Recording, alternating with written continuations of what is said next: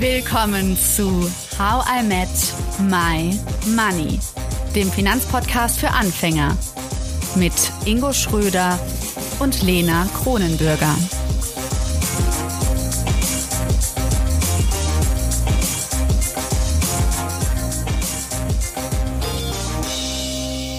Hallo Ingo. Hallo Lena. In der letzten Folge haben wir mit Notar Jan Töben ein Thema aufgegriffen, das ich sehr wichtig finde. Und dazu machen wir jetzt einen kleinen Exkurs in unserer Erbenreihe.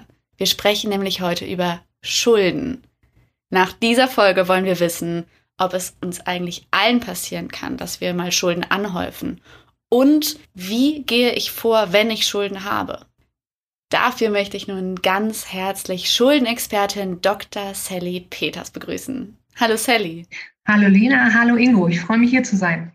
Ich muss sagen, du bist ein echter Glücksfang für diese Folge, denn du verbindest Praxis und Theorie, wenn es um das Thema Schulden geht. Früher hast du nämlich als Schuldnerberaterin gearbeitet, dann hast du über Armut und Überschuldung von jungen Erwachsenen promoviert und bist heute Geschäftsführerin des IFF. Das ist ein Institut, das sich um Finanzdienstleistungen mit Schwerpunkt verletzlicher Verbraucher dreht.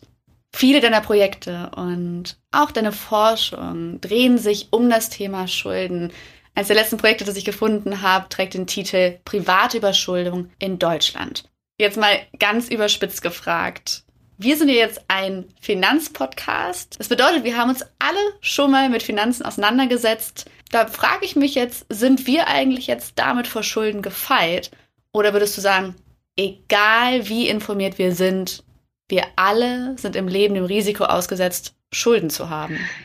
Eigentlich eine Spitzenfrage zum Anfang. Ich würde jetzt natürlich gerne sagen, da sind wir jetzt alle total sicher vor, aber muss leider gleich enttäuschen und sagen, nein, das ist nicht der Fall. Schön wäre es natürlich, aber äh, die Unglücke des Lebens können leider uns alle gleichermaßen treffen und vor Sachen wie Arbeitslosigkeit, jetzt mal abgesehen von Beamtinnen und Beamten, wo das vielleicht noch ein bisschen anders ist, aber Themen wie äh, Arbeitslosigkeit oder auch Krankheit oder leider auch Trennung, Scheidung ähm, oder Tod Partnerin, Partner können leider uns alle treffen. Da können wir ähm, Absicherungen treffen, so viel wir wollen. Passieren können sie uns allen. Wir können uns davor absichern, dass es uns nicht so schlimm trifft oder uns dagegen versichern gegen gewisse Risiken. Aber leider, dass das Thema Schulden uns allen mal ähm, vor die oder vor die Füße kommt, ist zum einen ganz übliches, äh, übliches Thema. Also das Thema Schulden ist ja auch einfach in unserem aller Alltag drin und dass es zu einer Überschuldung kommt. Das heißt, ich kann Sachen womöglich nicht zurückzahlen. Auch das kann uns allen leider passieren. Jetzt, jetzt ist es so, ich habe noch mal so eine Vorabfrage. Ähm, wenn man jetzt nicht selbst mit Schulden zu tun hatte, kennt wahrscheinlich jeder Peter Zwegert. ähm, tat der der Branche gut oder, oder des Rufes dessen der, Schuldnerpartnerin? Weil ich meine, also und, und ist das dann auch typischerweise so, wie man das so sieht? Klar, Fernsehen überspitzt immer ein bisschen, aber ich bin mir sicher, die eine oder andere Zuhörerin mhm. wird davon mal gehört haben, mhm. wird ja sogar bei Switch parodiert. Ähm, wie, wie kann man sich das dann so typischerweise äh, vorstellen, wenn man dann zum ersten ersten Mal in Kontakt als externe mhm. Person mit Menschen kommt, die ähm, ob er der Branche gut tat, ich würde sagen, jein. Also er tat insofern gut, dass einfach viele Leute auf das Thema nochmal aufmerksam geworden sind und er ja auch dargestellt hat nochmal, was sind so Fälle, wie kann man in so eine Überschuldungssituation geraten. Also Überschuldung, ich bin über einen längeren Zeitraum nicht mehr in der Lage, meinen finanziellen Verpflichtungen nachzukommen. Und er hat, glaube ich, überhaupt erst das Berufsbild des Schuldnerberaters, der Schuldnerberaterin überhaupt bekannt gemacht, dass überhaupt Leuten klar wurde, es gibt jemanden, der mir helfen kann in so einer Situation. Aber gleichzeitig hat er natürlich auch viele Mythen verbreitet und ähm, leider teilweise auch Situationen einfach so dermaßen überspitzt dargestellt, dass das Klischee Überschuldung damit total bedient wurde, natürlich auch, um Zuschauerzahlen ähnliches zu generieren. Was schon mal ein Hauptunterschied war und ist bis heute, ist, dass Schulterberaterinnen und Berater üblicherweise nicht zu einem nach Hause kommen. Also Herr Zwickert kam ja immer in seinem Anzug und mit seiner Flipchart und ich habe all die Jahre weder eine Flipchart äh, besessen, noch kam ich jemals im Anzug oder Kostüm zur Arbeit. Und dann die äh, Personen sind zu uns in die Beratungsstelle gekommen und vielen Leuten ist auch gar nicht so klar, dass eigentlich jede Kommune, jedes Bundesland Angebote der Schuldnerberatung hat, an die ich mich wenden kann, wenn ich finanzielle Schwierigkeiten habe und eigentlich auch egal ab welcher Grenze es bestimmt. Also ich ähm, muss keine 10.000 Euro Schulden haben, um mich an eine Schuldnerberatungsstelle wenden zu können. Das ist vielleicht schon mal der erste Mythos, den ähm, viele Leute mal wiederholen. Mhm. Jetzt hast du ja gerade schon mal ein paar Gründe aufgeführt für Überschuldung, aber wenn du es nochmal so zusammenfassen könntest, was sind dann so typische Gründe für die Überschuldung und dann im Nachgang, ähm, warum verschulden sich auch gerade junge Menschen immer mehr und das hast du ja dann auch in deiner Doktorarbeit untersucht. Was sind da so Gründe und, und Mythen, mhm. mit denen man da. Also der Hauptgrund, äh, auf die Überschuldung zurückzuführen, ist, ist erstmal Arbeitslosigkeit bzw. reduzierte Arbeit. Also es macht wirklich immer so rund 25 Prozent knapp aus. Jeder vierte Fall ist immer so ein Thema von ähm, finanzielle Probleme dadurch, dass ich meine Arbeit verloren habe oder weniger arbeite. Und danach folgen einfach Themen wie Krankheit, Einkommensarmut, ähm, Scheidung, Trennung oder auch Konsumverhalten, gescheiterte Selbstständigkeit. Und wenn man das alles zusammenzieht, kann man sagen, ähm, fast die Hälfte ist kaum beeinflussbar. Und das ist ganz interessant, weil in der medialen Darstellung das oft so aussieht, Konsumverhalten oder fehlende finanzielle Bildung. Das sind auch Punkte, aufgrund dessen sich ähm, Personen überschulden, aber es sind nicht die Hauptgründe, wie es oft so dargestellt wird oder auch ähm, Kontext oft so genannt wird. Und jetzt gibt es ja dazu ähm, auch neue, ich sag mal, Modelle. Und da können wir mal so ein bisschen auf die jungen Leute kommen, was ich zumindest mal subjektiv wahrgenommen habe. Und da bin ich mal gespannt, auch deine Einschätzung dieses Buy Now, mhm. Pay Later, ähm, was man ja immer häufiger, ich glaube, bei, bei allen möglichen Plattformen findet, ob das dann über Stripe ist, über PayPal und wie auch immer das dann funktioniert. Ähm, sicherlich natürlich für den Verkäufer ganz attraktiv, aber zumindestens ähm, subjektiv und mit meinem Laienwissen hat man mal gehört, dass das auch zu einer äh, Verschuldung von, von jungen Leuten führt. Ähm, was steckt da so drin mhm. und äh, was hast du da genau in dem Zusammenhang mit jungen Menschen mhm. in deiner Doktorarbeit? Also bei meiner Doktorarbeit ging es vor allem darum, erstmal sich damit zu beschäftigen, wie kommen eigentlich junge Erwachsene in diese Situation, dass sie in jungen Jahren schon nicht mehr in der Lage sind, ihre Schulden zu bedienen. Wie ähm, kommen sie eigentlich in die Schuldnerberatung oder wer unterstützt sie eigentlich und wie kommen sie da vor allem auch wieder raus? Und äh, da hat man schon festgestellt, äh, dass es teilweise sehr bitter ist, äh, was denen passiert, weil die kamen oft schon aus Elternhäusern, wo ähm, ja wenig finanzielle Ressourcen da waren. Die haben nicht viel Unterstützungspotenzial von zu Hause gehabt. Und man muss auch sagen, gerade im jungen Alter wirken Probleme auch schnell ineinander. Also wenn ich zum Beispiel keine Arbeit habe, habe ich auch Probleme, eine Wohnung zu finden. Habe ich keine Wohnung, habe ich auch Probleme darum, Arbeitgeber zu finden. Habe ich denn noch Schulden dazu, dann sagt sowieso jeder Wohnungsgeber schon, nee, das äh, kommt sowieso überhaupt nicht in Frage. Und das heißt, ich bin bin noch relativ jung, vielleicht Anfang 20 und es kommen so viele Probleme aufeinander und jeder erwartet von mir, dass ich das schon irgendwie eigenverantwortlich lösen kann, aber wie denn? Ich habe es in der Schule womöglich gar nicht gelernt. Meine Eltern können mich vielleicht gar nicht so umfassend unterstützen und da kommt relativ schnell so die Hilflosigkeit und die Ohnmacht. Was mache ich jetzt eigentlich und wer kann mir eigentlich helfen? Und das weiß man leider auch ja von vielen Beratungsstellen mittlerweile, die haben lange Wartezeiten dass man auch immer wieder auf die offene Sprechstunde zugreifen kann. Das wissen viele gar nicht. Also viele haben ein niedrigschwelliges Angebot, dass man zumindest mal einmal die Woche da anrufen kann und in so einer Stunde seine Fragen stellen kann. Und dadurch kommen dann relativ schnell im jungen Alter schon viele Probleme zusammen, die natürlich schnell dazu führen, dass man sagt, oh Gott, da kann ich mich jetzt gar nicht drum kümmern, weil es ist gerade so viel, wo fange ich halt überhaupt an? So, und das andere Thema, was du gerade angesprochen hast, ist natürlich, dass wir jetzt bedingt durch die Digitalisierung auch viel mehr Möglichkeiten haben, ähm, bestimmte Themen anzugehen. Also Thema Buy Now Pay Later ist jetzt gerade zuletzt ein, zwei Jahre noch mal sehr groß geworden. Gerade durch Corona sind so Themen wie digitale Zahlungsmittel ja noch mal nach vorne geschossen. Und die sind auch teilweise sehr ähm, niedrigschwellig, was natürlich total gut sein kann, wenn ich gerade meine Situation bin, wo ich Geld brauche, aber wo man auch einfach, ähm, wo auch eine gewisse Kompetenz dazu gehört, mit den Sachen umzugehen, um zu gucken, was ist denn, wenn es schief läuft, an wen wende ich mich, unterstütze ich mich, was mache ich, wenn ich meine Zahlung übersehen habe. Das ist ja auch was, was uns allen mal im Alltag passieren kann. Ich würde mal behaupten, wir alle drei haben sicher schon mal eine Zahlung übersehen oder uns verklickt. Oder kann ich euch eine gute Geschichte zu erzählen? Ne? Also als ich umgezogen bin, mhm. habe ich schön mein eines Konto vernachlässigt und als ich dann wieder zur Ruhe gekommen bin hier in New York und irgendwie ein bisschen gesettelt war, fiel mir dann auf, dass ich ein paar Mahnungen zahlen musste. Und das ist ein sehr unangenehmes Gefühl. Und ich fand es total krass, wie so ein paar Wochen so mal nicht aufpassen so große Konsequenzen schon mit sich ziehen, also so unangenehme Konsequenzen. Und da dachte ich schon, ich konnte es dann natürlich schnell wieder regeln. Aber da dachte ich schon, wenn ich, also ich gerade in Vorbereitung zu dieser Folge habe ich gedacht, wenn ich mich da jetzt schon so unangenehm fühle, wie muss es sein, wenn man wirklich ganz große Schulden hat, die man nicht einfach so zurückzahlen kann?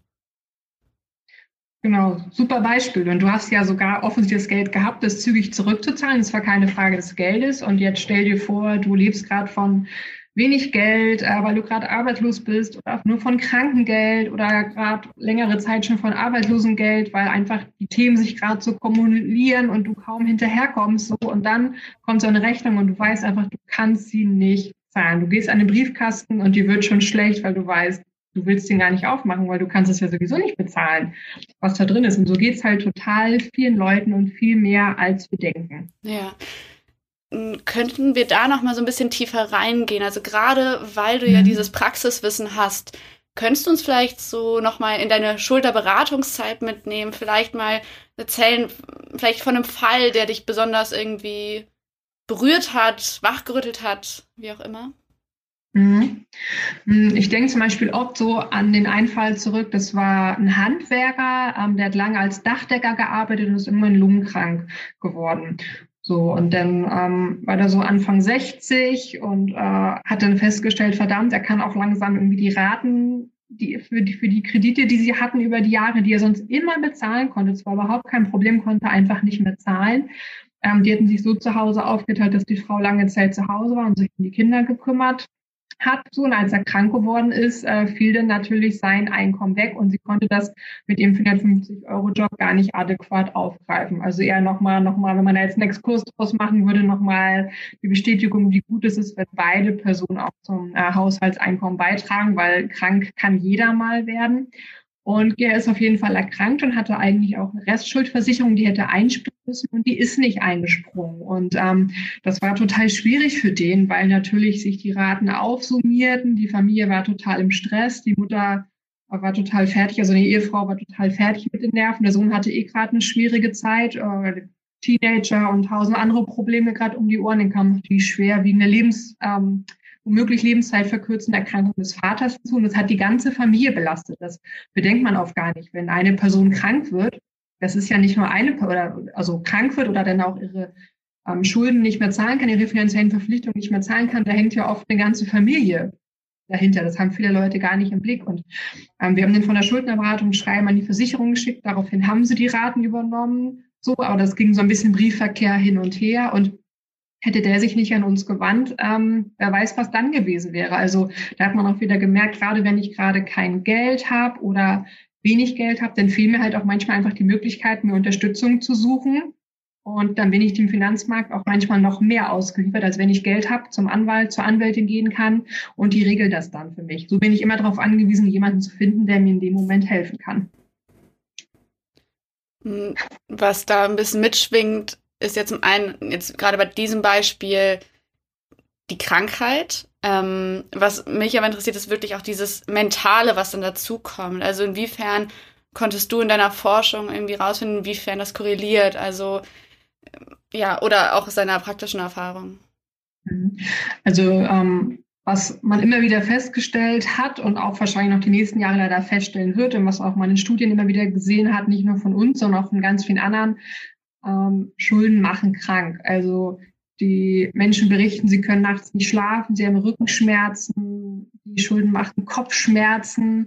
So, und dass viele auch sagen, wenn denn die Schulden geregelt sind, sie können wieder besser schlafen, sie wachen nicht mehr ständig nachts auf und ähm, haben Sorge, oh Gott, wie zahle ich das jetzt? Und ich meine, das verschlimmert sich ja jetzt gerade noch. Ne? Jetzt haben wir irgendwie alle gerade Corona, wollte schon fast sagen, halbwegs überstanden. Ist es ja leider nicht, wenn ich mir die Sommerwelle gerade angucke. Aber jetzt kommt noch die Energiepreiskrise dazu und die Inflation. Und es wird noch belastender für alle. Wie zahle ich denn meine Rechnung überhaupt? Ich habe doch sowieso schon kaum Geld und jetzt ähm, verteuert sich nochmal alles. Und ähm, dass viele wirklich immer berichtet haben, dass sie auch einfach nicht mehr können. Also sie haben gar keinen klaren Kopf mehr. Sie können gar nicht mehr ähm, gefühlt ähm, mal vernünftig so einen Gedanken zu Ende denken, weil immer alles nur um diese Schulden kreist. Ja. Das ist sehr belastend für die Menschen. Und wir haben ja auch für uns in diesem Podcast die Übersetzung Geld gleich ich. Und wenn ich, und wenn man dann halt gewisse Dinge aufs Geld projiziert und jetzt nicht nur gar nichts davon hat, sondern auch noch Minus Äh, mhm.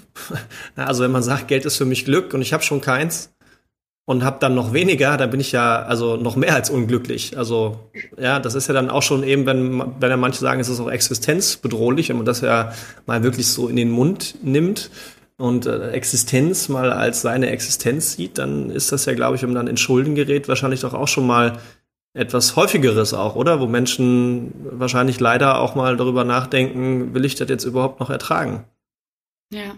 Auf jeden Fall. Also da saß immer wieder lassen Menschen vor mir, die gesagt haben, das macht doch überhaupt keinen Sinn mehr, so weiterzuleben, weil das hat doch gar kein Ende. Also ähm, irgendwann sieht man ja auch den Wald vor lauter Bäumen nicht mehr und weiß gar nicht mehr, oh Gott, was kann ich denn überhaupt noch machen? Und ähm, das ist schrecklich. Und gerade in dem Wort ähm, Schulden steckt ja schon das Wort Schuld drin. Das heißt, viele Leute haben auch oft gesagt, oh Gott, und ah, habe ich irgendwas falsch gemacht? Und ähm, für die war das sehr belastend, weil sie ja auch wissen, was für Bilder kursieren über Menschen.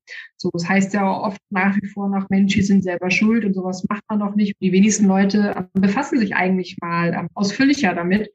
Wie kommt es denn eigentlich dazu, dass jemand in so eine finanziell schwierige Lage kommt? Das ist natürlich auch oft Selbstschutz, weil darüber nachzudenken, dass jeder von uns in so eine Situation kommen kann, ist natürlich auch nicht schön und hält die eigene Stimmung auch nicht unbedingt auf. Ja, das finde ich aber nochmal ganz spannend, das anzuregen. Also, dass jeder nochmal da auch mehr nachfasst, wenn man eben mit solchen Menschen zu tun hat. Äh, das ist, glaube ich, ein schöner Appell an unsere gesamte Community, da mal mehr drüber nachzudenken. Sally, ähm, könntest du uns mal Zahlen an die Hand geben? Wie viele Menschen haben denn in Deutschland beziehungsweise im deutschsprachigen Raum Schulden? Also so nach den letzten Umfassungen die sind so von dreiviertel Jahr erschienen, ähm, von Kreditreform, da sagt man 6,16 Millionen Menschen beziehungsweise 3, äh, rund drei Millionen Haushalte sind überschuldet. Das heißt, sind nicht in der Lage, ähm, ihren Verpflichtungen über längeren Zeitraum nachzukommen. Was da natürlich noch gar nicht mitgezählt ist, sind die Personen, die denn noch mitgehangen, mitgefangen, sag ich mal, sind. Also äh, Partner, Partnerinnen, die mit im Haushalt leben und die ja auch indirekt davon betroffen sind. Oder halt noch das größere Thema Kinder, ne? die das natürlich auch betrifft, wenn sie Eltern haben, die nicht mehr in der Lage sind, ihren Verpflichtungen nachzukommen. Das ist natürlich krass. Also wenn man das dann mitzählen würde, dann ist man ja fast bei 10 Prozent äh, aller Deutschen, die ihren Verpflichtungen nicht nachkommen können. Gibt es da eine Zahl auch, also wie viel die im Schnitt verschuldet sind? Kann man da irgendwas festmachen, greifen? Hast du da mal irgendwas mitbekommen? Ähm, ja, kann man auf jeden Fall. Ähm, man muss sagen, es gibt relativ viele Menschen, ähm, die sind schon aufgrund geringerer Beträge überschuldet. Also das überrascht viele Leute mal wieder, dass es Menschen gibt, die sind schon bei 10.000 Euro gelten die als überschuldet, einfach weil ihr Einkommen so gering ist, dass sie trotzdem nicht in der Lage sind, das zurückzuzahlen. So, da denke ich jetzt zum Beispiel an Alleinerziehende, wo immer noch neun von zehn Alleinerziehenden sind ja Frauen, äh, wo dann vielleicht der Unterhalt nur unregelmäßig kommt, ähm, wo es wieder Probleme gibt und äh, die immer wieder in eine finanzielle Schieflage geraten und wo selbst 9.000, 10.000 Euro schon dazu führen können, dass man sagen muss, die Person ist überschuldet, denn sie wird zu schnell nicht in der Lage sein, das zurückzuzahlen. Oder auch Rentnerinnen, Rentner mit einer geringen Rente, auch dann ähm, ist man teilweise nicht in der Lage, was zurückzuzahlen. Ja, sehr spannend. Aber dann da haben wir schon einen ganz guten Punkt eigentlich, denn ähm, nachdem wir jetzt so drüber gesprochen haben, was so die Grundlagen sind und der Status quo, aber wie es auch einen mental äh, beschäftigen kann und auch körperlich angreifen kann, da wollen wir uns doch mal damit beschäftigen, wie wir den Weg aus den Schulden herausschaffen. Äh, fangen wir doch mal damit an, ab wann ist man denn eigentlich offiziell verschuldet?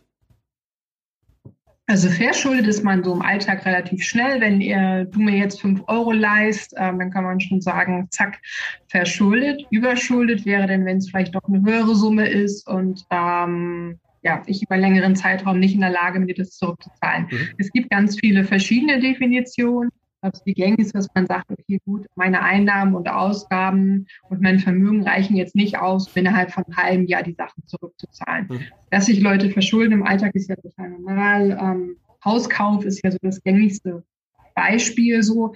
Da geht man natürlich am Anfang mal davon aus, man kann es zurückzahlen. Da geht man als verschuldet, aber nicht, noch nicht als überschuldet. Das wäre eher erst, wenn ich dann zum Beispiel arbeitslos werde oder ähm, einer von beiden erkrankt und äh, nicht klar ist, ob die Person wieder arbeiten kann, dann wäre man womöglich irgendwann ein Punkt, wo man sagt, okay, ich bin überschuldet, ich werde nicht in der Lage sein, diesen Kredit zurückzuzahlen. Wir müssen uns jetzt überlegen, wie wir das regeln können. Also ist es im Endeffekt so, dass man nochmal unterscheidet zwischen, okay, ich habe Schulden, dann gibt es ja auch noch eben, ich sag mal, gute Schulden, so ein Hauskredit, den ich halt mhm. halt abbezahlen kann und auch Konsumentenkredite, äh, wo ich mich ja auch quasi dann verschulde, aber solange wie ich in der Lage bin, äh, es zurückzuzahlen, ist es quasi keine Überschuldung, wenn ich das Genau, ist es keine Überschuldung. Genau, solange ist es einfach ein ganz normales mhm. ja, Schulden machen, was ja auch in der heutigen äh, so ist die Gesellschaft ja tatsächlich auch aufgebaut im Sinne von, ähm, das ist ein ganz übliches alltägliches Vorgehen als Personenschulden. Mhm. Mhm.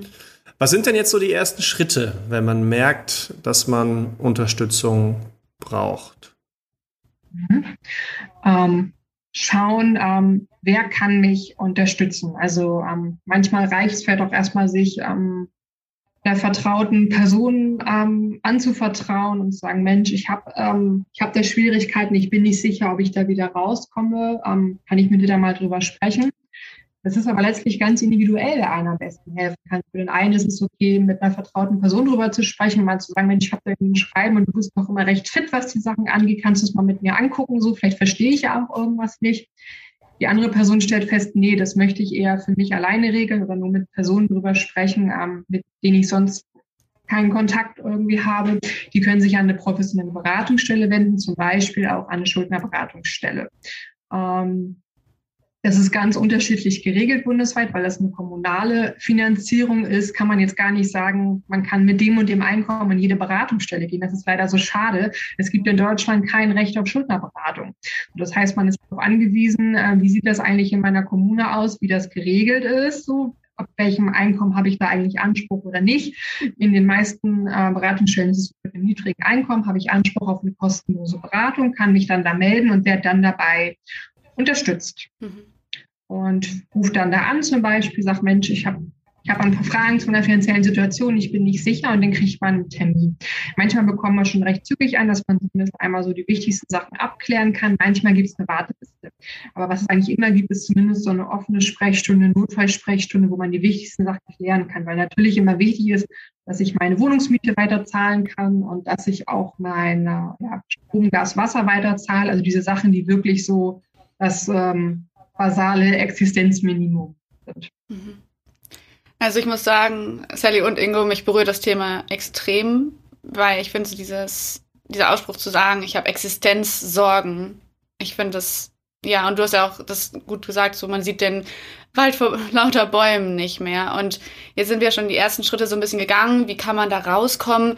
Könntest du mal uns die Möglichkeiten aufzeigen, also die ganz konkreten Möglichkeiten, was ist möglich, wenn ich hab, wenn ich jetzt sage, ich hab, bin jetzt überschuldet und ich schaffe jetzt zu einer Schuldnerberatung zu gehen, was passiert dann? Mhm. Die Möglichkeiten sind tatsächlich ganz vielfältig. Das unterschätzen Menschen oft. Also es ist zum Beispiel ähm, erstmal eine Option, dass die Schuldnerberaterin, der Schuldnerberater mit mir alle Gläubiger anschreibt und erstmal sich einen Überblick mit mir verschafft. Wo habe ich überhaupt Schulden? Wie hoch sind die eigentlich? Ist das eigentlich alles so okay, was das Inkassounternehmen da an Kosten auflistet?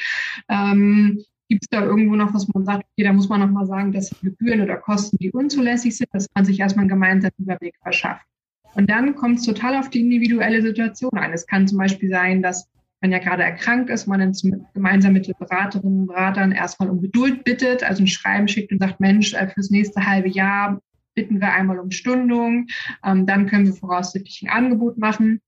Es kann sein, dass man direkt eine Ratenzahlung anbietet ähm, oder aber auch Einmalzahlung. Vielleicht äh, hat man auch Eltern oder einen Partner, die einem mit einem, einem gewissen Betrag ähm, unterstützen können. Und dann verteilt die Schuldnerberaterin oder Schuldnerberater das gemeinsam mit einem an die Gläubiger. Und wenn es gar keinen anderen Weg mehr gibt, dann gibt es auch immer noch die Möglichkeit des Verbraucherinsolvenzverfahrens. Ähm, hieß früher mal Privatkonkurs, darunter kennen es noch viele. Und was viele auch noch gar nicht wissen, so seit einem knappen Jahr ungefähr, so Ende letzten Jahres, Anfang diesen Jahres, dauert es nicht mehr sechs Jahre, sondern nur noch drei Jahre. Das heißt, innerhalb von drei Jahren habe ich die Möglichkeit, ähm, ja, dass ähm, ich mich von den Schulden lossagen kann und ähm, auch wieder eine relativ zügige Perspektive habe auf ein schuldenfreies Leben. Ja, könntest du dazu noch zwei Sätze mehr sagen? Also was ist das Verbraucherinsolvenzverfahren? Was passiert da mit einem Mhm. Also im Verbraucherinsolvenzverfahren ist es so, es letztlich ähm, ein gerichtliches Verfahren. Das heißt, ich stelle beim Antrag ein Gericht auf Eröffnung eines Verbraucherinsolvenzverfahrens. Klingt jetzt aber aufregend in dem Sinne, als es ist. Ich fülle zusammen mit meiner Beraterin, meinem Berater einen sehr langen Antrag aus. Ähm, die Person unterstützt mich dabei. Ich muss nicht vor, persönlich vor Gericht erscheinen. Das läuft alles im Schriftverkehr. Und ähm, genau, das, da muss ich halt auflisten, was habe ich für ein Einkommen, wo habe ich Schulden, habe ich irgendwelche Vermögenswerte, so und letztlich, dass der Richter sich den Überblick, Richterin Überblick verschaffen kann, warum ich nicht in der Lage bin, meine Sachen zu zahlen. Und dann wird das Verfahren eröffnet und dann bekomme ich einen Insolvenzverwalter, Insolvenzverwalterin zur Seite, gestellt und er hat natürlich gewisse Pflichten, denen ich nachgehen muss. Ich muss zum Beispiel einer Erwerbstätigkeit nachgehen.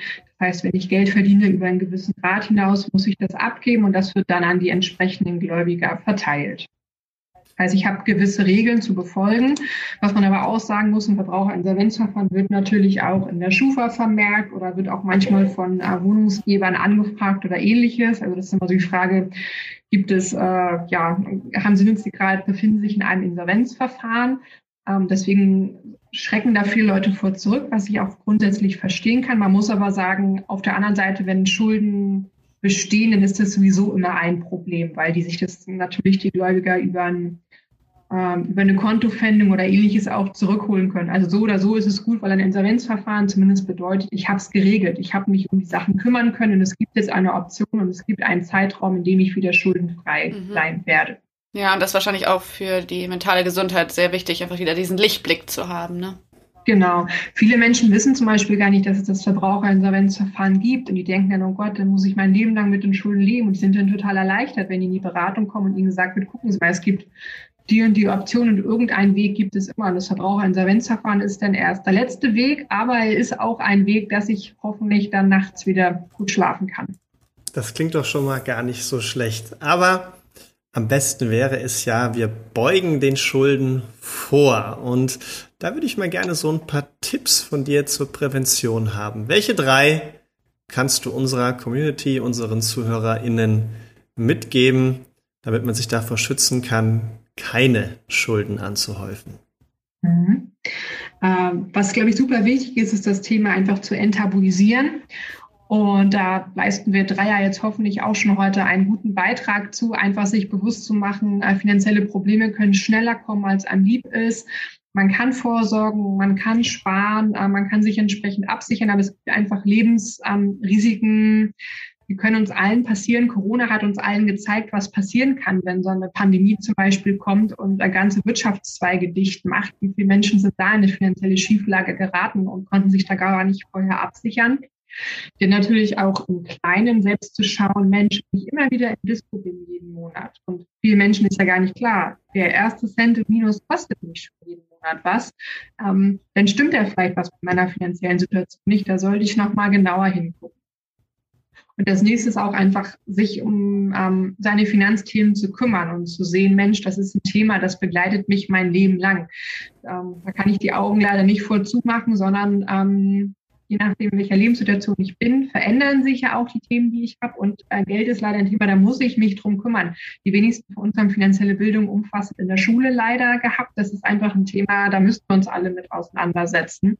Und da ist es einfach super wichtig, auch einfach zu wissen, was sind eigentlich meine Rechte als Verbraucherin, ähm, worum äh, muss ich mich eigentlich kümmern, ähm, was sind Aspekte und natürlich auch, wer kann mich unterstützen, wenn es mal zu Problemen kommt, weil das kann uns allen mal passieren und weil das Thema Schulden noch so tabuisiert ist, traut man sich im Zweifelsfall auch gar nicht so richtig um Hilfe zu fragen, was ja total verrückt ist, weil jeder von uns ähm, hätte wahrscheinlich nicht so Hemmnisse, zum Steuerberater zu gehen oder ähm, ja, sich bei einer Anwältin Unterstützung zu holen. Aber weil das Thema Schulden einfach so tabuisiert ist, ist Schuldnerberatung wieder so ein Ding, ah, da geht man nicht so gerne hin. Und das ist halt total schade.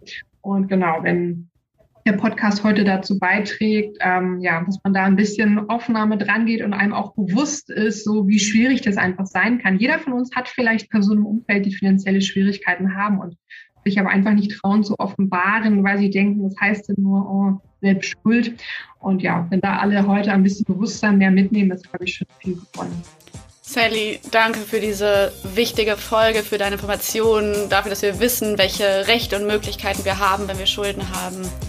Und ja, alles Gute für dich. Bis dann. Tschüss. Bis dann und Bis dann, danke.